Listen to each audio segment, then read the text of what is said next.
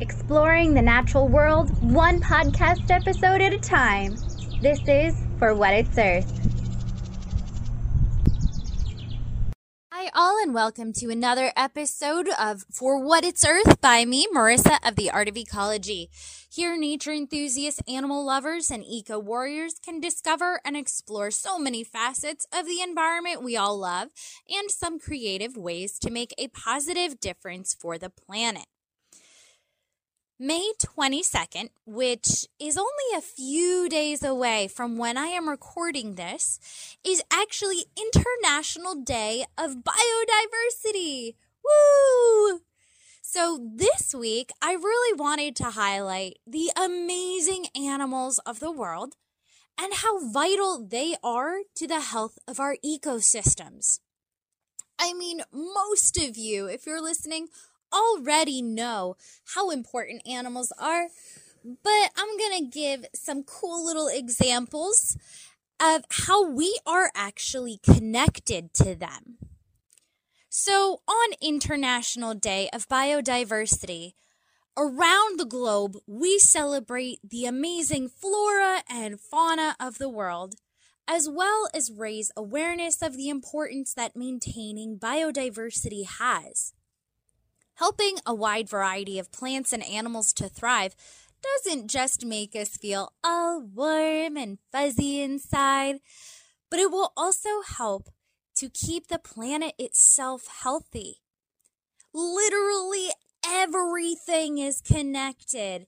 Take a look back through some of my recent podcast episodes where we really hone in on the food chain and about the importance of these connections but you'll see that when one species is negatively impacted, just like a ripple effect, so are many others.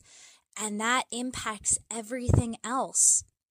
That can sound a little bit crazy and far fetched. I mean, how could a decrease in one tiny, really random frog species in the middle of the Amazon rainforest impact me, all the way here in Pennsylvania, United States, or even further away. Okay, mention the food web. You guys are probably getting tired of all of my mentions of the food web. But if you're just starting to listen to this podcast or if you need a refresher, we'll take a quick look at it. For example, if we're talking about this tiny little random frog species in the middle of the Amazon rainforest, let's think about what they eat. Frogs eat insects and other little critters. Larger species, then, such as birds, reptiles, and some mammals, eat that frog. Even bigger birds, bigger reptiles, bigger mammals, or fish eat those smaller birds, reptiles, and mammals. So, as that frog population declines, so will the creatures that rely on that frog and its predators for food. So, what might happen if mass deforestation continues in the Amazon rainforest? Well, it destroys vital habitat and homes that that frog and those other species need to survive. What's going to happen? I'll let you know. The answer is nothing good. So, though, how does that deforestation impact me over 3,000 miles away from that rainforest? Well, for starters, those trees are being removed and they are a big help in sequestering carbon from throughout the atmosphere, which mitigates climate change. Without those trees, as they're being deforested, there's going to be more carbon dioxide just hanging around, which increases the global temperatures. This causes an overall rise in sea level as ice from glaciers on land melt and flow into the oceans that ice melting can cool oceans and it changes the currents, it changes weather patterns, changes sea level. And with these changes, Pennsylvania can experience more severe weather conditions. This past year alone, I mean, at this point, it's been more like two or three years that I've really noticed it. But the storms have been insane. Where we used to have, you know, your occasional summer thunderstorm, now it has become so much worse. Hurricanes and even tornadoes, windstorms, they're commonplace now. I grew up learning that tornadoes happen in the Midwest and far away from you in Pennsylvania. Pennsylvania has way too many woodlands and mountains that would block any sort of wind conditions from turning into a tornado. And let me tell you, I have seen so many tornadoes just within the past couple of months here in Pennsylvania. They happen now with alarming frequency. I have friends and family who have been impacted by these tornadoes. Their roofs are ripped off their homes. Trees are down everywhere on cars, on power lines. Flooding events have increased drastically. I live very close to the Delaware River, and there has been massive damage that has been occurring due to these severe weather circumstances. Each of these storms that are accompanied by these super fast winds, 40 to 50 miles an hour is commonplace now, has knocked down huge trees. Now, those trees provide habitat and resources for my local wildlife. While those trees will eventually decay and provide nutrients for trees and plants around them, they're falling at an alarming rate, and decomposers have way more work to do than they're used to and can be very overwhelmed. Habitat that's required by animals such as chipmunks, the American kestrel, raccoons, and woodpeckers become more and more scarce.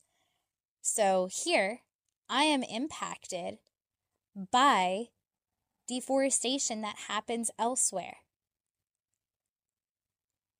That is just a fraction of the impact. That's just us talking about what deforestation does. That's not us talking about what is happening elsewhere in the marine ecosystems or in those plains areas.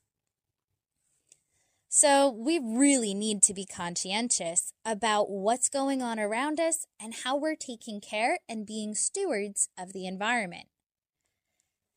Yes, I get it. It can be very difficult sometimes to see our difference and to see the impact as just an individual. I know that the corporations and big industries are the primary industrial sort of folk that's causing a lot of the carbon emissions. I get it. But individuals still can have a great impact and a voice. We have power as consumers. Voting with the environment in mind.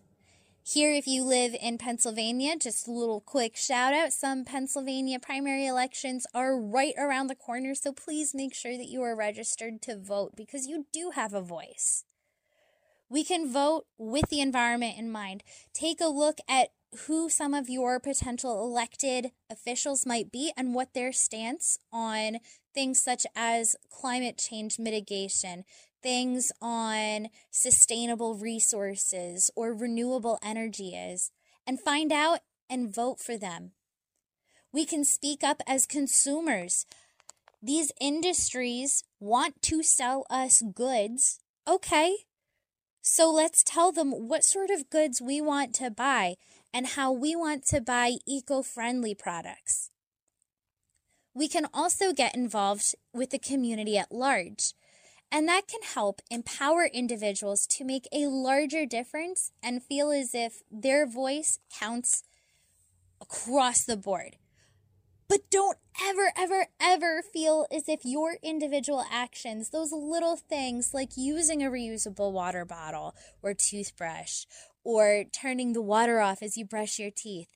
These actions are not too small. Nothing is too small when it comes to protecting the wildlife and biodiversity of this planet. Everything makes a difference.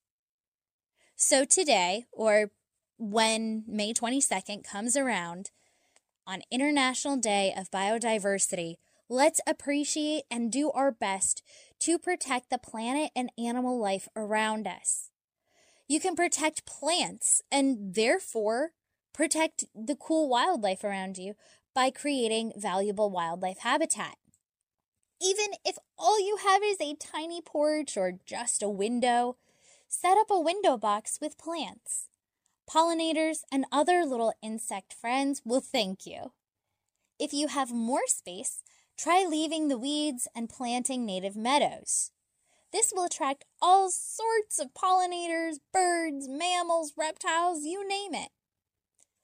You can also plant some native trees and shrubs in your area, which provide nesting habitat for all sorts of animals. One great thing to think about, since everything is connected, even if your favorite, favorite animal lives nowhere near you, you can still help to protect the world they live in by getting greener where you are. I wanted to give an example of that because sometimes it's a little hard to visualize or see that relationship. So, as an example, would be the giraffe. That's my personal favorite animal. Obviously, I don't live in Kenya or Tanzania, but I can still make an impact on their health and well being by supporting the work of organizations such as the African Wildlife Foundation or Giraffe Conservation Foundation. As you also learn more about the animal's role in the ecosystem, it can be a lot easier to understand our own personal connection to them, even from across the globe. So let's take a look at how I, myself, Marissa, am impacted by giraffes from across the world. A giraffe's primary food source is the acacia tree. Now, just like any herbivore, as they browse on the acacia tree, they also help to stimulate the growth and health of the tree itself.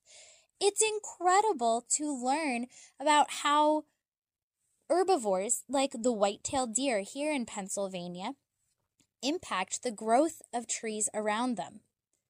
Just like pruning a tree and taking care of it by cutting off dead branches or young buds can help to stimulate growth and make the tree healthier and happier in your yard, the browsing, the actual munch, munch, munching that herbivores do can help promote growth as well.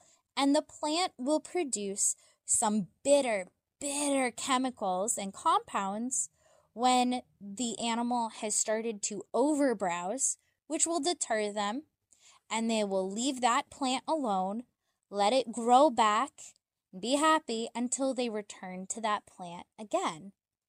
Everything's connected and it's so cool. But back to the giraffes. They're stimulating the growth as they browse, but they are also active acacia tree seed dispersers and even act as pollinators, since some of the pollen grains can get stuck to their extremely long tongue, which is spread to the next tree that they visit and eat from. As the acacias are spread and germinate elsewhere along the giraffe's path, these trees help to reduce erosion and cycle nutrients in the soil. This nutrient cycling helps to act as natural fertilizer, which is great in these more agricultural areas. These impacts combined of reducing erosion and cycling nutrients can prevent or mitigate desertification, which in turn enables that thriving agricultural base. One of the major crops in these African countries where giraffes live is tea and coffee. If you drink green tea, or myself, I enjoy chai lattes, iced chais every now and again. I have a connection to the giraffe species living in Eastern Africa. I am enjoying and using the crops that they help to enhance and help to thrive. So think about your favorite animal, whatever it might be, and do a quick Google search or research into the role that that animal plays in our ecosystems. You may be surprised to find out how connected you are to them, even if you live nowhere near them or if they happen to be right in your backyard. So, for what it's worth, each person who can promote biodiversity through things such as voting, supporting conservation groups, and your own personal actions can be making such a tremendous difference in the lives and the well being of these incredible animals that we share this beautiful planet with. A simple Google search of giraffe conservation groups, or I don't know if you're super into elephants or sharks or butterflies or birds. Just Googling that animal conservation groups will bring up a wealth of information for you. And usually, those groups will also have more ways for you to get involved, aside from giving financially. So, this is great even if you're on a tight budget. There's always something that you can do. So, with that, Thank you so much for digging deeper into the natural world with the art of ecology. If you enjoyed this week's episode, please support, review, and continue to follow along to explore more of the wonderful ecosystems that we're a part of. All right. So that's my the end of that episode, but I do have some quick announcements since we are getting kind of into the end of season two. So, coming up, you know, International Day of Biodiversity is May 22nd.